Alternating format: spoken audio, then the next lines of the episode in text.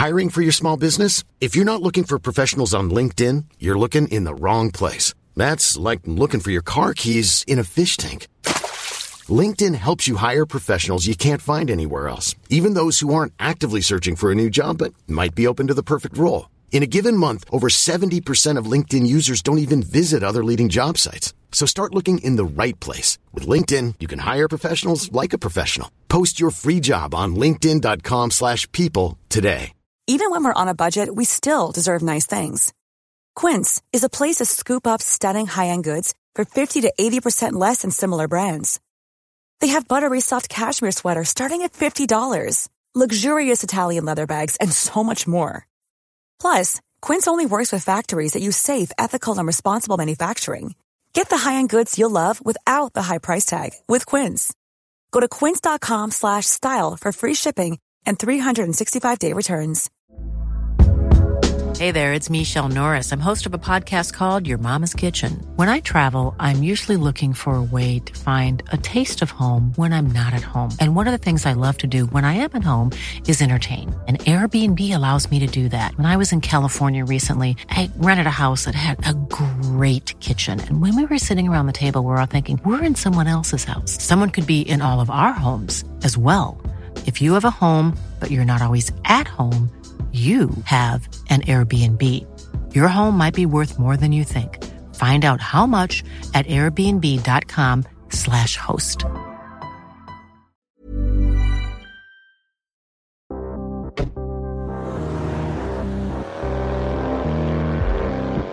Welcome to the Intercooler Podcast.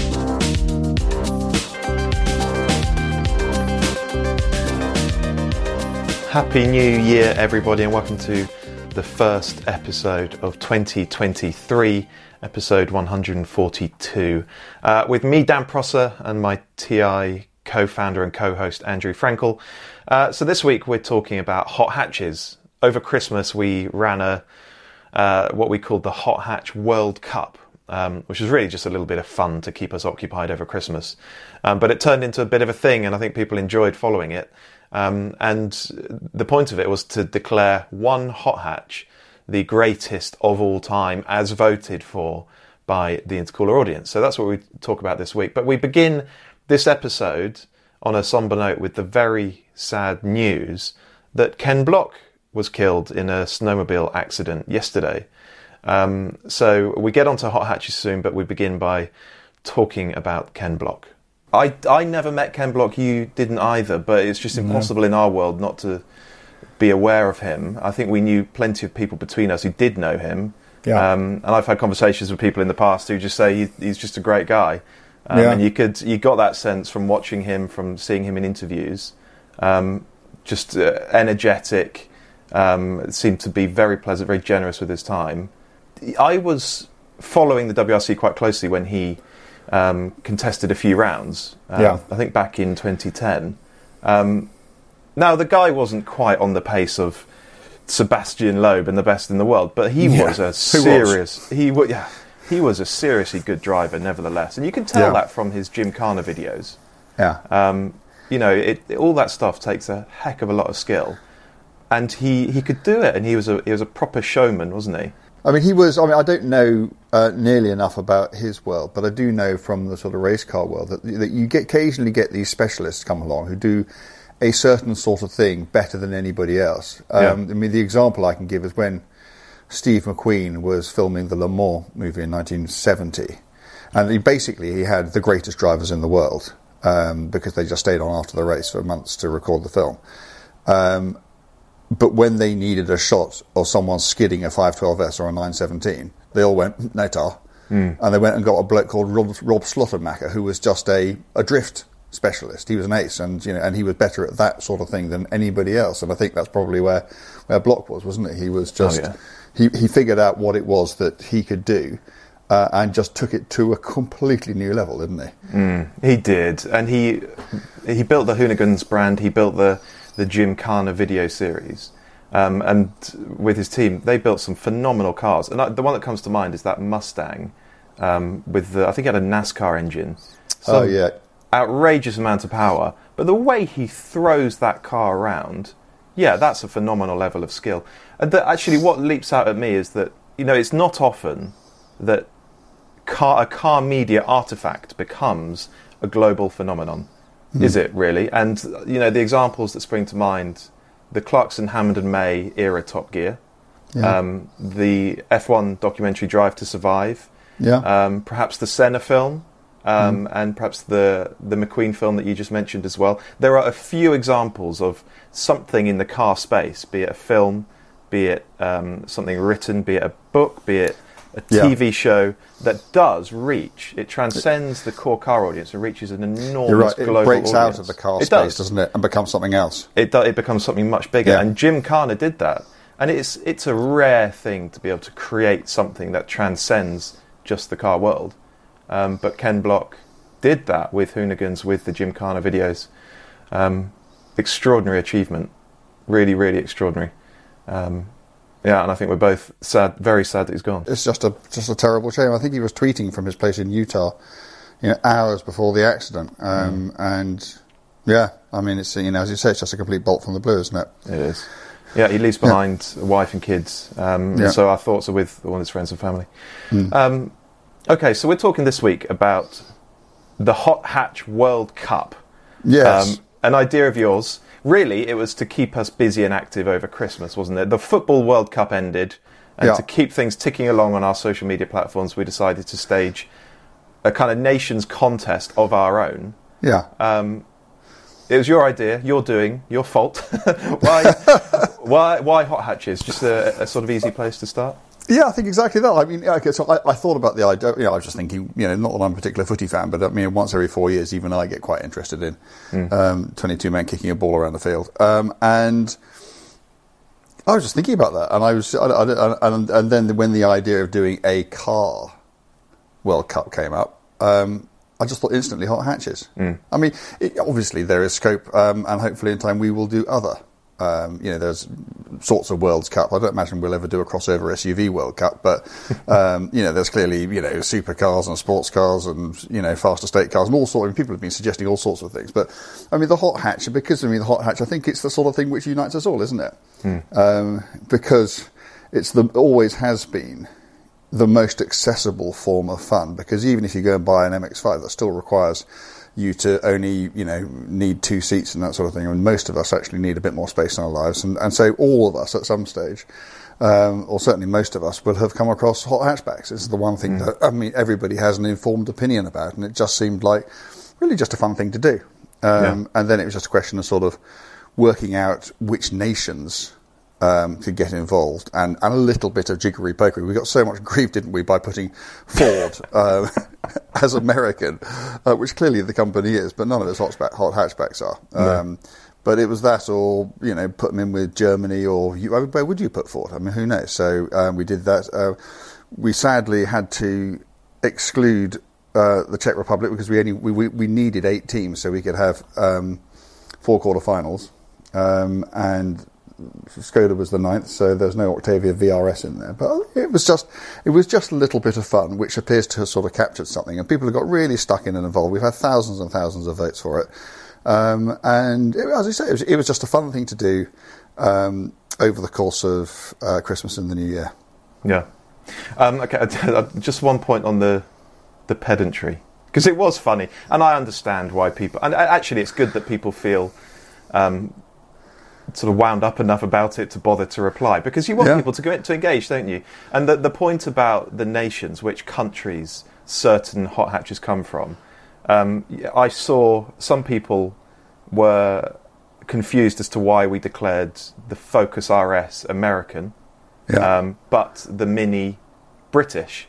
You know, they were pointing. Someone pointed out that actually, how how can you declare Ford Focus RS American when it's clearly built in, designed and built in Europe? And then someone else was saying, how can you declare a Mini British when it's owned by a German company? So, do we go with ownership? Do we go with where the um, where the cars are designed and built? In the end, we kept it simple, didn't we? Because that's Yeah. actually the only way to do it. So we went with where is the mark behind this particular car from? And quite clearly, Ford is an American brand. If you don't do that, there are so many um, exceptions that you have to make, Yeah. um, and you end up with a rule book an inch thick, and it becomes horribly complicated, um, and no one can follow you, and people don't actually know which cars are representing which countries. So the only Like, way I- to do it is to keep it simple. I mean, at that stage, where does an Integrale come from? You know, Lancia is owned by Stellantis. Yeah. I don't Yeah. even know what Stellantis is. Is Stellantis French? Is it American? I don't. You know, who who knows? But Yeah, it's not and- Italian. And Seat, are they really less Spanish than a Mini is British? Yeah. Um, the previous Civic Type R was built in Swindon. Yeah. Does that represent I mean, Swindon? I mean, I mean, the great the great thing about it is we get to make the rules. We do, we do, and, we and, do. And, and you can disagree with them as much as you like, and that's absolutely fine. And, and lots of you had lots of good reasons to disagree with them. But whatever alternative anyone suggests, another bunch of people would disagree Yeah. equally with that. So, Yeah, so in yeah, the end, we just decided to do it the way we wanted to do it, and the only way which kind of made a bit of coherent sense to us, and it was just a bit of fun. yeah. Um, so hopefully everybody enjoyed doing it, but nobody took it that seriously. And the last point is that we kept we decided to go with a broad definition of what a hot hatch is because again, this is another one of those points that people can debate till the cows come home. Um, some people were point were saying for me a hot hatch should be front wheel drive and affordable. Um, I think we, we again we went with a broad definition to avoid having an inch thick rule book. Um, We all know what a hatchback is. You Yeah. know, some people might point out that you can get an E-type with a hatchback boot, but we know, don't we? Come on, we all know that's not a hatchback, um, and we know that a hot hatchback is a, a a go faster version of a normal everyday hatchback car. So it's quite Exactly. clear. And within hatchback, there are of course different types. There are four-wheel drive mega hatches. There are warm hatches. There are rear-wheel drive cars. Only a few. Um, there are rally homologation specials, but we come on, we know what a hot hatch is. So we went with a broad definition so that um, it didn't get horribly complicated and confusing. So there we go. I just wanted to explain why we made some of the choices that we did. Um, and actually, so coming up with the eight countries was fairly straightforward. As Yeah. you said, one or two did we go with Spain or the Czech Republic? We went with Spain in the end because of Seat. Um, but it wasn't up to us to choose which cars would represent each nation. No, we, cho- we, cho- we, we chose nothing. Um, well, we chose the draw once the representatives had been found. Um, but no, I mean, if you haven't seen it, um, we just put um, one a day for eight days. We just put eight nations on Twitter, and we Yeah. got and we got people to vote for um, whichever cars they wanted. Um, and then we added them up. I mean, sometimes the adding up we had to you know, interpret a bit because somebody, you know, some people would just go Golf GTI without saying which one of the eight generations they were talking about. Um, but actually, I mean, it wasn't. You know, in almost all cases, it was pretty clear cut what they were referring to, and, and we did want sort of specific cars from specific Golf GTI. There's, there's no way that you could have put you know all eight generations of Golf GTI. It would have No. been completely unfair to, to everything else. Um, and yeah, and so yeah, but so and uh, everybody else, um, you know, everybody you know, their thousands got in touch on Twitter and m- m- put their nominations forward. Um, and I guess most of them were what you expected, but not all. No, and um, let's run through them then. So the point of all this was a bit of fun, first and foremost, a bit of fun. But we wanted to declare one car the greatest hot hatch of all time, as Yeah. voted for by the Intercool audience, not by us, but by our readers and listeners. Um, and so the cars that were ultimately nominated to represent each country um, were France. It was always going to be the Peugeot 205 Well, it- well, I, you know, I just thought, well, of course, it'd be the 205, and indeed, that's that's how it turned out. But if you actually go through and tot it up, Hmm.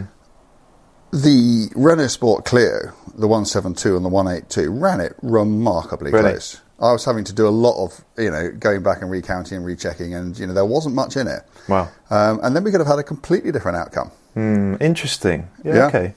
Um, Germany, VW Golf GTI Mark One. Um, Yeah, yeah. I mean, but again, there, you know, the Mark Five and the Mark Seven R, um, you know, both did really, really well. that's interesting. I, yeah. th- I guess that demonstrates that there is sort of variety in the TI audience, isn't there? There will be people out there who owned and loved the 205 GTI, the Mark One Golf when when they were new, but um, others who have owned the more modern cars more recently and remember those for, very fondly. And, and, and finally, very little interest. Okay, there's a bit of interest on in the BMWs, um, quite rightly in my view, the M135i and M140i. Very little interest in Mercedes Ah, the A45s, the A45s. You know, the most powerful hot hatchback that there's ever been. Not even sure it got a vote. So they don't I really to, resonate, go, I do need to go back and have a look. Yeah, that's interesting. Yeah. Um, so before all this, I tried to point out to you that Britain was not well represented uh, in the hot hatch stakes, um, and it's not compared to France and Germany. But there's you came back and said actually there's this, this, this. Um, so there's a few bits and pieces out there from Britain. Yeah. I, and I say this as a, as a, as a proud former MG Metro owner. Yeah. so I'm not sure And Britain Crusher. was in with a chance of winning this contest, but you know, in the end, um, the our audience nominated the Mini Cooper JCW, uh, the R53, so the first under the BMW ownership. Um, Yeah. Was that the GP? Was that the the the raw two seat one? No, it's just the, it was the JCW. Okay, okay fine. So Yeah, the, no, it wasn't the G. And, the and there actually one. there wasn't. You know, that's really there. There were a couple of people who popped up with the E-Type. Nobody popped up with the Aston DB24 Mark III, which I thought was a bit, a bit disappointing. But um, there were some votes for the Sunbeam Lotus. Yeah. Um, which would probably have got my vote. I think a couple of um, MGs. The ZS was that? No, the ZR was the the Well, the ZS one, and the ZR were both hatchbacks. Yeah. Yeah. Yeah, they were Um, good cars. Yeah, they were. My uncle Yeah. had one. Had the ZS 180 with the V6. It was Yeah. a cool thing, really cool thing. Um, Italy. No, we shouldn't say Lancia, should we? We should say Lancia. Lancia. Integrale Evo 2 specifically. Yeah. Um, What were the alternatives there? Abarths. Um, So there was, there- but there was there's, there's a bit there, again. Uh, there's quite a lot of love for an Uno Turbo. Who knew? um, yeah, Strada 130 TC. yeah. Um, bit of love for the Alfasud, uh, despite the fact that it wasn't a hatchback for almost all of its life. I think the car came out in 1971. I think it gained a hatch in 1983, so it was really last knockies to the bit. But it was a hatchback towards the end of its life. Uh, and then things like you know Alfa 147 GTA and you know, Volumex, the Volumex uh, Lancia Beta HPE stuff like that. But no, I mean the Grali just walked it, yeah. which it was always going to. Yeah, of Um, course. Yeah. Um, Japan. No, I was, Again. was I surprised by this? I think I was. Was it close? Yeah, In the end, it was the Toyota GR Yaris. Yeah. But both the EP3 and the EK9 Civics ran it so close. Um, Do you know what? I wonder if there had only been one or two Civic Type R's from history from which to choose. Yeah. Whether what because you fragment the vote, don't you, by having you generations Absolutely. of them. Yeah. Whereas there's clearly only been one GR Yaris, so that might have been why, in the end, the GR Yaris got the nod. But it's fine. It's a it's a worthy. but, you know, I'm, I'm glad that it did because otherwise we would have been very thin on the ground on you know on modern cars. recent stuff. Yeah. Yeah, um, and there, there, there was there was the inevitable, um, you know, few votes for the AE AE86 Corolla as well, Mm. um, which would have been mega, but I think it's just too niche and too little known these days, isn't it? Uh, so, so the Yaris did win it, but again, I think it is important to note just how close the Civic ran it. Yeah. Um, Good. Yeah, so there you go. South Korea, probably Yeah. the most recent arrival on the hot hatch scene. Um, and you're, you're talking Hyundai's, really, aren't you? And Apart from, a, apart from the Stinger, ooh, yeah, te- I know. okay, okay, fine. Uh, Hyundai i30N. Um, Yeah. So that seemed to get the nod over. Well, it did get the nod over the i20N, the smaller i20N. Yeah, but, not, but again, not by much. okay. Yeah, and it's a good car, really good car, the i30N. A few Yeah. different ver- versions of it, but they're they're good things. Um, Spain, Seat Leon Cupra R. Yeah, move on. I mean, it wasn't going to. It was never going to be anything else, was it? Really? and then America, the USA, Ford Yes. Focus RS Mark One. I know, not designed or built in the USA, but come on, it's a Ford. It's a blue oval. It's It's from America. Um, and and the other contenders, um, no, but nothing other than Fords. I'm afraid. No, no Chevrolet, Chevrolets or anything else. But there was obviously the Fiesta ST got a few votes. Yeah. Mm. uh, not as many as I thought it would. Um, But fair enough. Um, and one or two for the uh, for the Sierra Cos. Is the Sierra Cosworth due a hot hatchback? I think it is. Hmm. I would, say the Escort RS Cosworth is a hot hatch. Yeah. That- Not sure. Well, I don't know. It doesn't matter now, does it? I Um, didn't get through no, so it doesn't matter at all. So those are the candidates: 205 GTI, um, Mark One Golf GTI, Mini Cooper JCW, um, Integrale Evo 2, GR Yaris, i30N, Seat Cupra R, Ford Focus RS Mark 1. Good mix of four wheel drive and front wheel drive. Good mix of older stuff, newer stuff, um, bigger, smaller cars. Um, mostly, mostly turbocharged. But I think that's a that's a good cross section of the hot hatch world, isn't it? I'm I'm quite pleased with the the eight candidates that we that we had in the end. Yeah, I mean, given that we they you know, they span you know modern day cars like the i30N and the Yaris, going right back to well, okay, we've made this point before. The Golf GTI was absolutely not the first hot Yeah. hatchback, but the car which is perceived to have founded the category. Um, and yeah, and there's a, you know there's a good smattering of 80 stuff and 90 stuff and 2000 stuff. It's- It's a really really good cross section, and you know, and I think we need the point is worth making again. You know, none of this was our choosing, was it?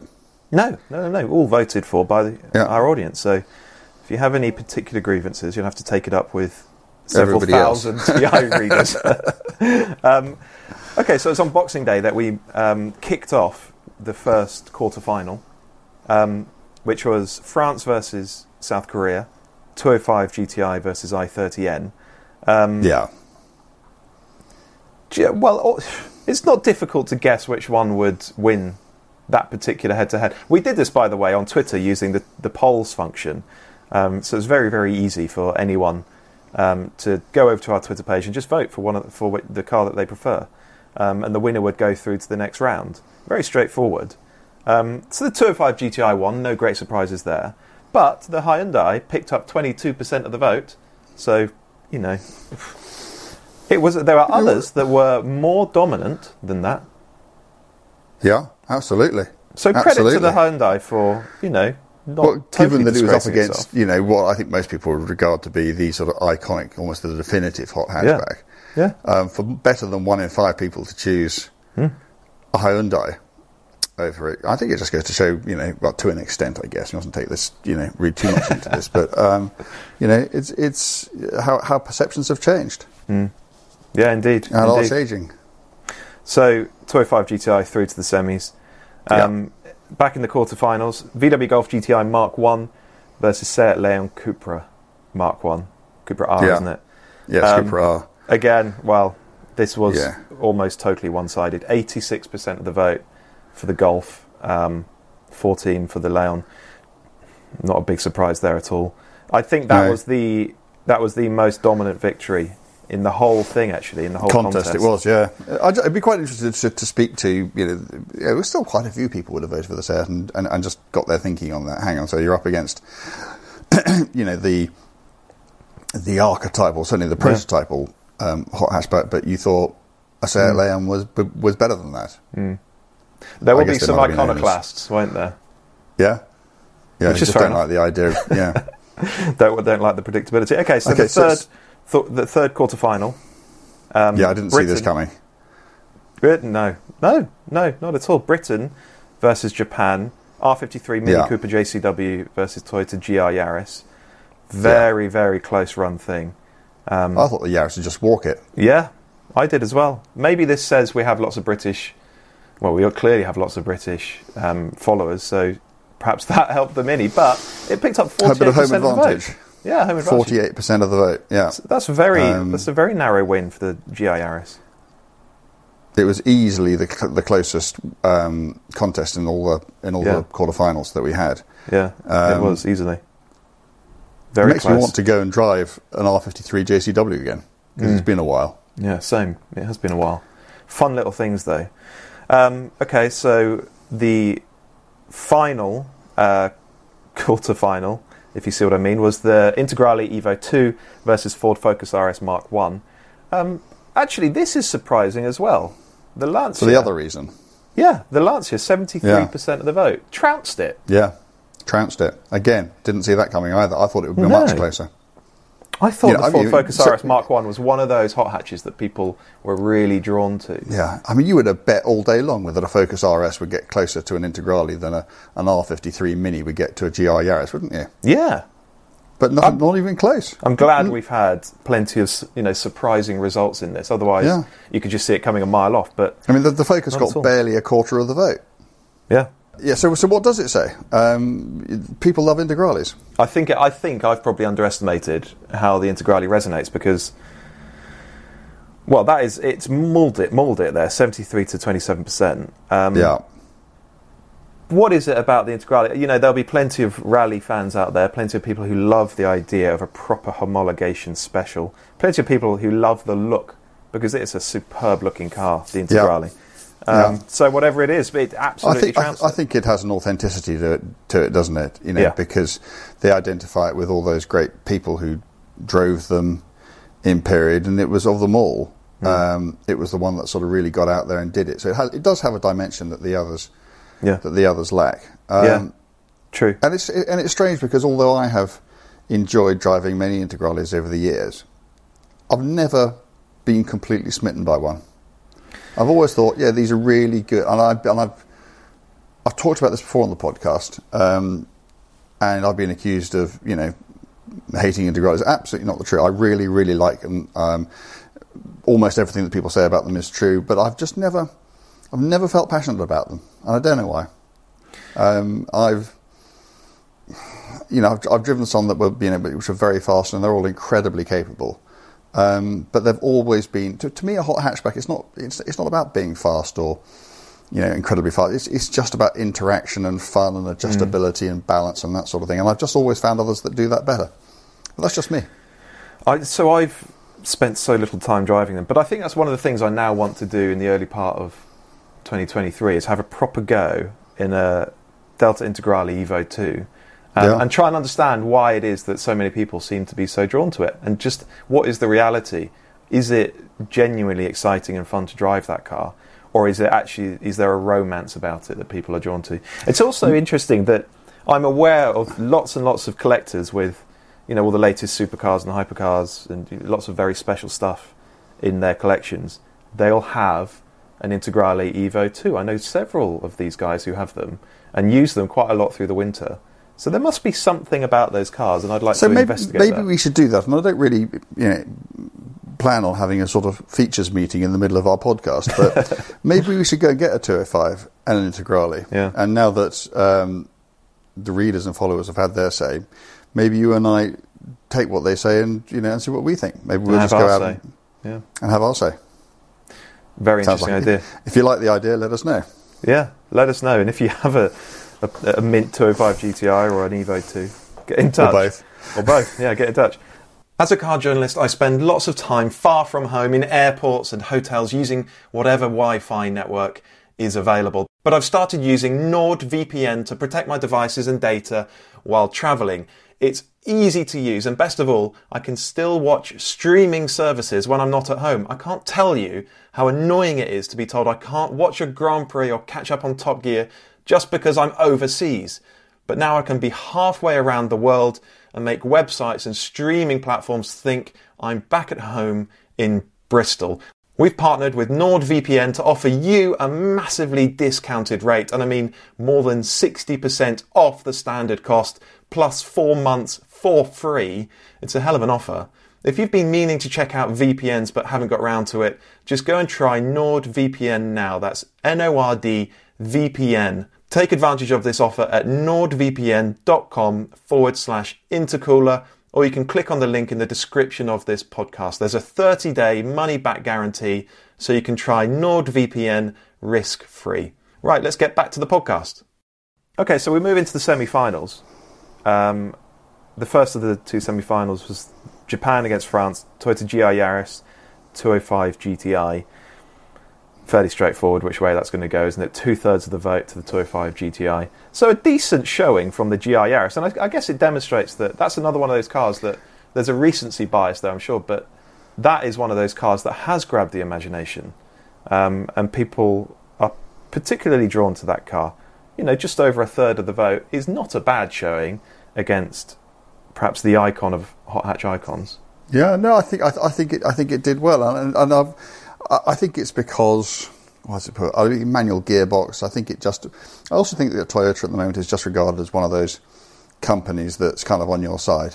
You know, hmm. producing cars like the GR86 and you know just deciding to stick a manual gearbox in the Supra and you know doing the GR Yaris. I mean, there's so few big big companies like that showing their enthusiast side and actually and not just doing it with badging and you know bit of red paint and you know and that sort of thing, but actually making properly developed, um, you know, really amazing drivers' cars. And I think there's a lot of love out there, not just for the car, but for the the attitude Yeah. um, that lies behind it. So I'm, I'm, I'm guessing that's why it is. Um, even so, you know, two and three people voted for the for the 205. So it just goes to show, you know, what you know anything that comes up against it in the final um, is going to be up against. It's uh, yeah, it's a formidable contender. Now, how much would you have voted? How much would you have bet on the second semi-final going the way of the Golf GTI Mark One against the Integrale? Plenty. Plenty. I would have bet Plenty, plenty. plenty. I, I didn't. I wouldn't have thought. I would never have thought that the Golf would have walked all over the Integrale. Hmm. But I would have said it would have run out a convincing win. I would have said it would have been about the same as the 205 with the with, with the Yaris. I would have said it had been like sort of 65-35, something like that. In the It's event, not- is almost the opposite. The Yeah. the Golf got thirty-seven percent of the vote, sixty-three for the Integrale. Yeah. Um, so This was this was the fairly- upset of the tournament, wasn't it? It was the upset of the tournament. That's right. Yeah, I, I did not see that coming. I thought we were cruising towards 205 GTI versus Mark One Golf GTI in the final. Everybody that- thought that. Yeah, that lots of been, people said, "Why are you doing this? We know, Yeah. know what's going to happen. It's going to be the Tour Five versus the Golf in the final." Yeah, yeah. and it wasn't. Yeah. So I'm so glad we had that un, unexpected result, a bit of a shock. Um, because Yeah. you want that in any of these contests, don't you? You want that surprise. And so we go into the final that nobody saw coming Integrale Evo 2 versus 205 GTI, Italy versus France. Mm. And my word, well, A, we didn't p- predict that final. Yeah, And B, who saw it being as close as it was? 52-48. 52 48. More than I haven't done the maths, 1,700 but it was, votes. pro- it was probably 100 votes between them. Yeah, not much. Not much at Very. It, well, it it could only have been narrower by one one percentage point, couldn't it? Um, Yes, absolutely right. Yeah, because then it would have been a dead heat. yeah. So, blimey, super super close. And in the end, it went the way of the 205 GTI. Yeah, yeah. As I guess most people would. I mean, it was it was the favourite, wasn't it? It was the favourite. Yeah. There's no yeah. There's no question. It was the favourite, um, and it did win. Um, but uh, I, I'm just delighted that we had a very very close c- contest in the final, um, because nobody saw that coming. You No, I might mean, predicted it- the winner, but nobody Yeah. predicted the the Lancia running it so close. I mean, it sailed through the corners, corner, through the quarters, and through the semis. Yeah, Um, but it had a proper fight in the final, yeah, real dust up. uh, which, which, which is what we wanted. Um, and, I, and you know, maybe if it had been up against the Golf, maybe I think it probably would have been a much more convincing win. I just completely underestimated the love for the Integrale that's out there. Yeah, it's great, isn't it? So we need Yeah. to investigate the Integrale a bit more. Do some, find an example, drive it, photograph it, and just sort of dig into it a little bit more. Find out why people do love them so much. Um, now we we haven't declared which 205 GTI it was that was representing France in this contest. Does it matter? And if it did, if it does matter, would you choose a 1.6 or a 1.9? Is there a specific year? Well, it has to be. Well, I mean, to me, well, I mean, I think that's a good argument for 1.6, but I mean, it depends how you know, nitty gritty you want to get through it. So Yeah. I would go a non-sunroof, non-power assisted Series 1.5, 1.9 pre-cat 205. but you know, so you know, if you want to really, really drill down, you know, if you, want, I'd like the Miami Blue specification, limited edition with leather seats and mud flaps. There's your winner. So, um, you know, so if you want to, you know, specific, which also happens to describe the car I used to own perfectly. So, Yeah. um, that's what I would have. But I think, you know, given that the 1.6 and the 1.9 were on sale at the same time, so it was not like they were different generations of cars. Um, I think we can put that under the 205G, but call them, you know, essentially the result refers to both cars. Yeah, okay, fine. Um, so the, the 205 GTI wins, and as voted for by the TI audience, not you and me, but by the audience, you Correct. have all voted the 205 GTI the greatest hot hatch of all time. Um, and I, I'm not going to argue with that. Um, but we'll come back to the 205 in a minute. I'd, I'd like to hear some of your thoughts on the car specifically. But I was just wondering how different my eight nominations to represent each country would be to what we came up with in the end. Oh, okay. I haven't got the full list, but you know there are several um, that would be quite different, and this is because most of them are more modern cars. Just because how my career has fallen, I've um, spent more time in them. You know, Yeah. I've um, had much more opportunity to appreciate these cars. They're the ones I know well, the ones that I've really loved driving the most. Um, and so for France, I'd have chosen the Renault Sport Megane R26R Yeah. um, a superb thing. I'd have chosen the Golf GTI Club Sport S, the Mark 7. Now, no, neither of those have rear seats, and there is a good case to say that a hot hatch with two seats is kind Isn't of missing the point of a, ha- of Yeah. a hot hatch. I totally understand that, but by our broad definition, both those cars remain hot hatches.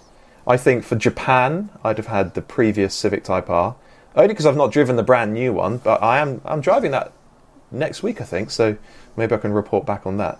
Um, I'd have had the Fiesta ST Performance representing the USA. Um, so my list would have been really quite different. Um, uh, which ones would you have had on your list that, that the audience didn't choose? Okay, so let's run through it quickly. So France, I would have had the 205. Uh, Yeah. I'm afraid. Germany, I wouldn't have had a Mark One GTI. I would have either have had. I'm not just saying this because you're here. I would have had a. Mark, I would have really struggled between a Mark Five and a Mark Seven GTI. Really would have struggled. Um, Yeah. I think I would have gone for the Mark Five in the end, just because it was when it was new. It was a greater car than the Mark Seven was when it was new. Um, UK, I would have had the Sunbeam Lotus. That's because that's, that's 'cause I'm old and it goes sideways. Yeah. Um, Italy was always going to be the Integrale, even for me, who's not the world's greatest Integrale fan. Japan, I'd have had a Civic. Um, You know, I would have had. Um, I don't know whether I had an EP3 or an EK9. I mean, they followed each other, and they're the first two Civic Type R's. Um, but a really nutty original um, would have been very cool.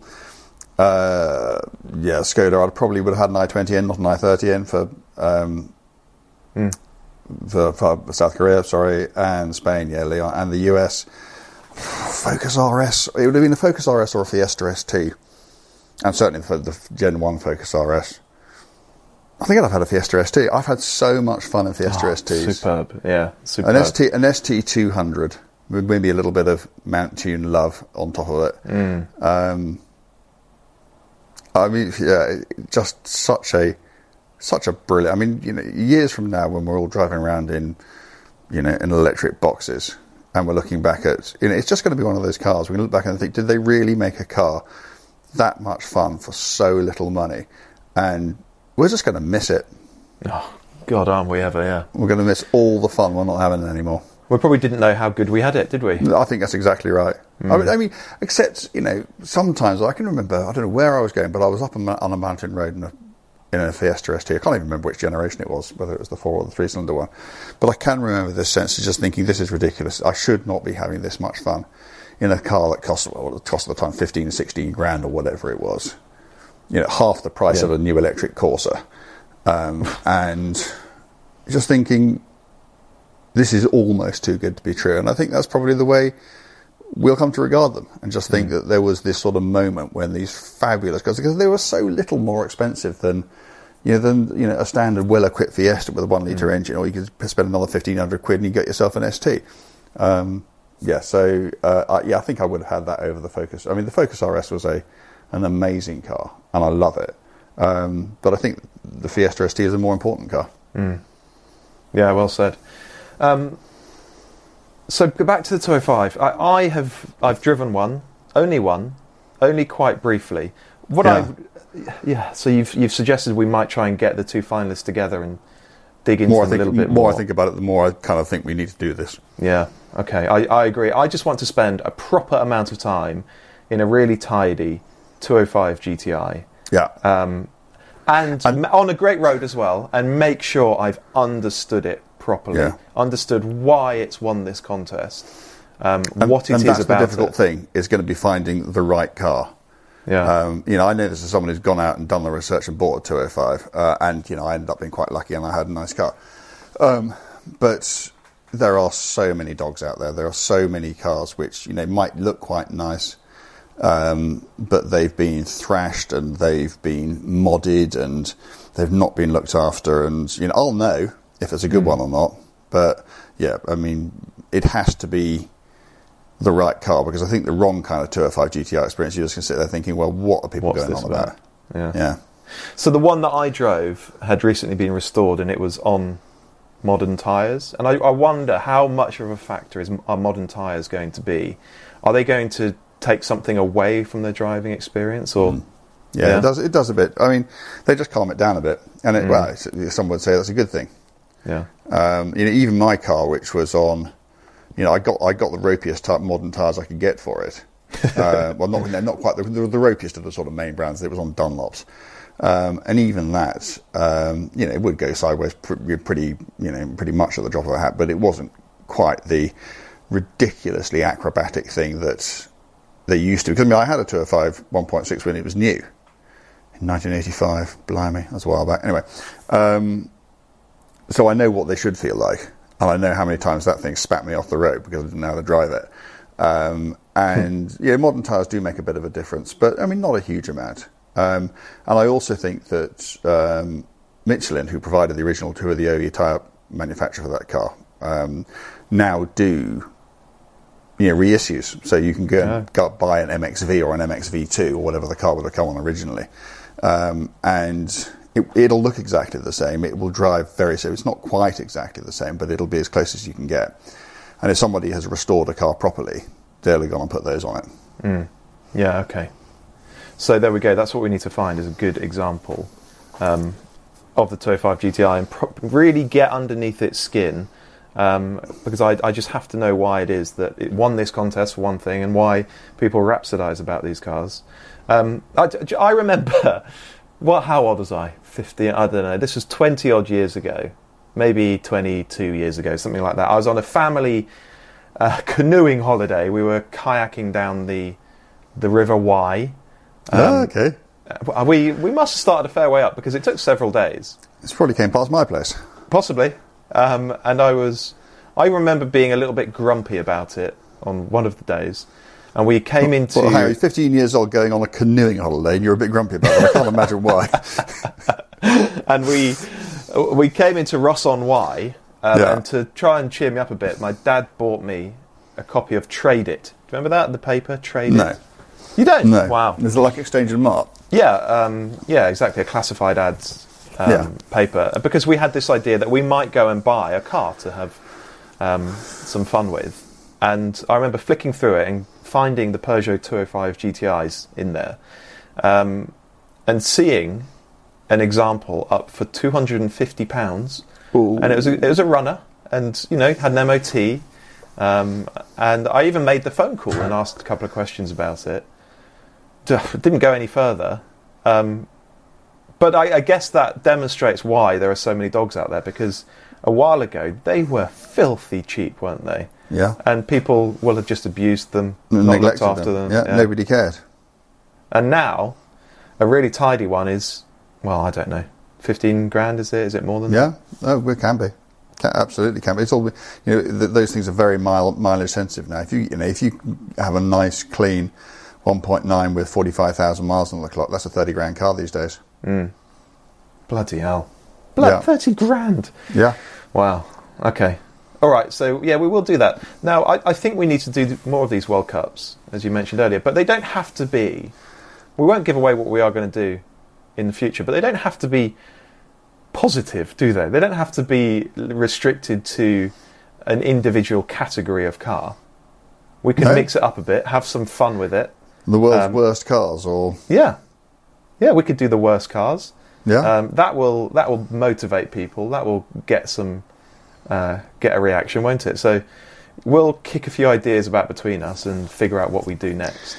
Um, but for now, just you know, thank you everybody who took part, who nominated cars, who voted in the polls. Um, hopefully, it was a bit of a diversion over Christmas, and um, as it was intended to be, just a little bit of fun. yeah. So, um, we've got a listener question coming up to bring this episode to a close. Um, before I do that, I must just remind you all to um, rate and review the podcast.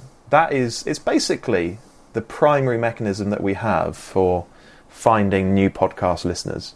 Um, and the bigger the podcast gets, the more we can do with it. Um, so please do rate and review. I can see you doing it, I really appreciate it. Um, and while you're doing us a favour, go and check out the-intercooler.com. Um, and if you haven't subscribed already, maybe now is the time to start your one month free trial uh, and see what the intercooler.com, the-intercooler.com is all about. Um, so the listener question comes from Pat Brown. Interesting question. What is your writing process from drive to published article? Oh What- my god! What hardware or software do you use? Where, when do you write? How do you stick to a certain number of words? How long do you typically get to complete a piece? Who edits and signs off your work? So, just shedding a little bit of light on the writing process, I suppose.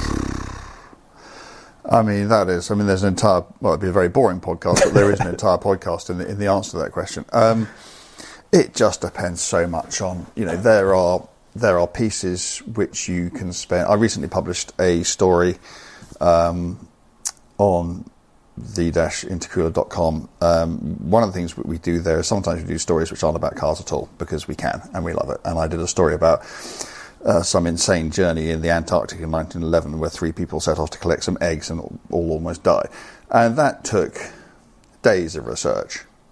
Um, but it's something that I wanted to do. Sometimes, however, you will be in a position where, when Dan, you had this recently, where you got to drive a new Ferrari and you had five laps of Fiorano, um, including your out and your in. So you, so you, so basically, you have about, you probably have less than five minutes of evaluating time, in which everything you, you have to discover everything that your readers might want to know about the car that you're in. And yeah, those are kind of like the two poles. Uh, one where you can be you know, considered and take your time and really do a proper job on it, and the other one where you're just, oh my god, just we just got to get this job done. Um, and you know, I quite like both actually. I quite like you know having the time, not that it happens very often, to really research problems, but I also like because I think it is one of the things that marks out those who are quite good at this job is people who can come to reliable verdicts in the most suboptimal of circumstances and give a real impression of a car. And if I feel I'm doing that well, then, you know, I like that too. So, but normally what will happen is, let us say a car comes to me, um, I will go off and drive it. Um, where I live is quite remote. I can be on a decent driving road, 30 seconds from leaving my front door. And I have various routes. Depending on how much time I have, depending on the kind of car that it is, I will choose the route that I think suits it best, um, which will have a bit of everything in it. It'll have some mountain road in it, it'll have a bit of urban, it'll certainly have a long stretch of dual carriageway in it, so I'll be able to. And, you know, I will often have um, a dictaphone or a notebook or whatever with me. But actually, if you do this for long enough, you kind of it, it's it all sinks in pretty quickly.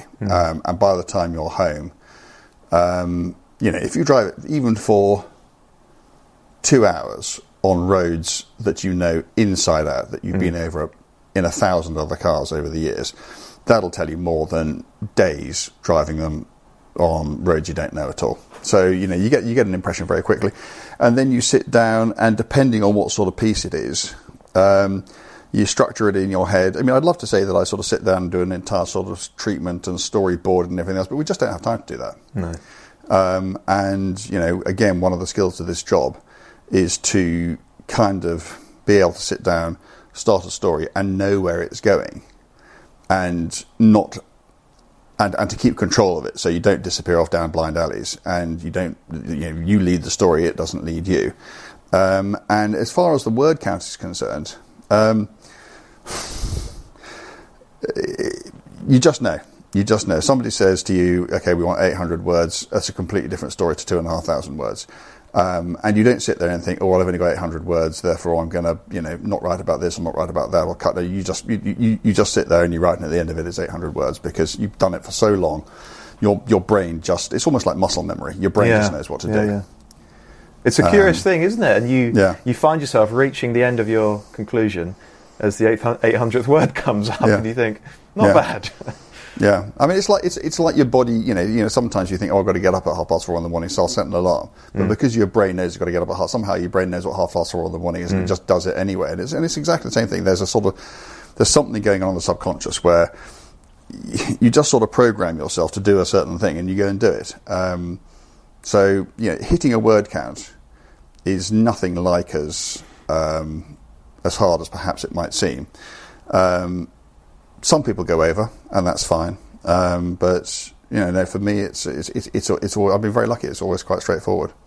I love that on TI we have the space. So if it's so frustrating when you, I remember doing a really long drive in a special car for a magazine, amazing photos, plenty to write about, interesting car, um, and having I don't know fifteen hundred words in which to convey all this, and it's so frustrating because you it's not the story you want to write. Yeah. Um, it's you feel limited. Limited. Um, I remember reading that um, writing an article, a short article, is like swimming in the bath. Writing a novel is like swimming in the sea. Um, and it, yeah, swimming in the bath is really funny, and it, it's it, it's it, it's restricting, and we don't have that on TI, you know, because we're digital. If we want to write even up to three thousand words or something, Yeah. or more, we can do that. Um, but it takes a bit of discipline, doesn't it, to not be so verbose that you take up three thousand words saying not very much at all. That's a key Yeah. skill. But I mean, I can remember back in the days when I was testing cars for the Sunday Times every week. Um, there was an all-new Ford Focus. This was when the Focus was Britain's best-selling car. It- there- there couldn't be a more important car to readers of the Sunday Times.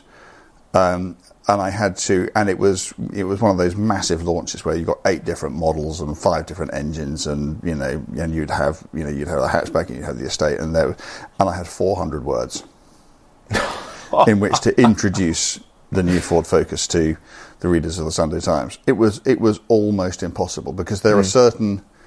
By the time you have got down, you know, the information, the barest of bald facts about the car which people need to know, there is no space left for writing. You know, you, you almost end hmm. yourself up, you know, writing a sort of spec list and stringing it together into into sentences.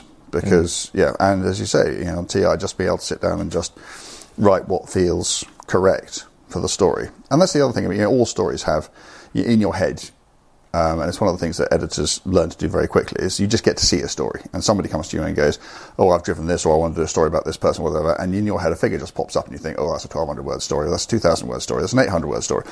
Um, and stories just have natural lengths. And believe me, 400 words is not a natural length for an all-new Ford Focus. I, I remember being on staff on a magazine, and the pace is so frantic that I would write anywhere I could. So it might be on the coach on a launch, it might be on a plane, Yeah. often on a plane, often on the on the plane on the way home from the launch itself, and you're frantically trying to get your copy together so you can ping it across the moment Yeah. you land. Um, airport waiting lounges, yeah. um, a lay-by in the middle of a photo shoot.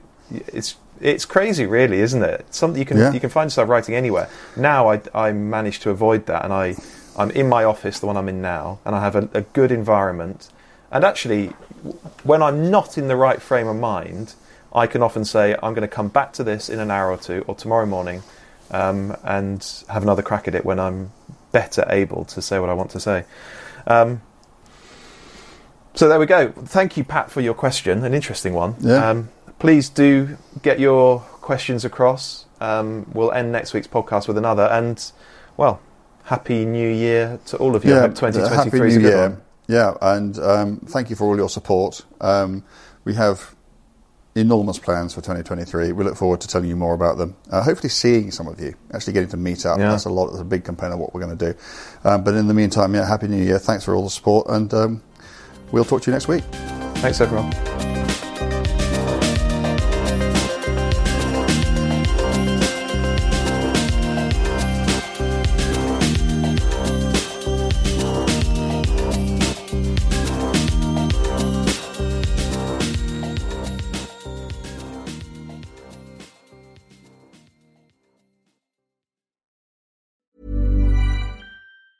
Hey, it's Danny Pellegrino from Everything Iconic. Ready to upgrade your style game without blowing your budget? Check out Quince. They've got all the good stuff, shirts and polos, activewear and fine leather goods, all at 50 to 80% less than other high-end brands. And the best part? They're all about safe, ethical and responsible manufacturing. Get that luxury vibe without the luxury price tag. Hit up quince.com slash upgrade for free shipping and 365 day returns on your next order. That's quince.com slash upgrade.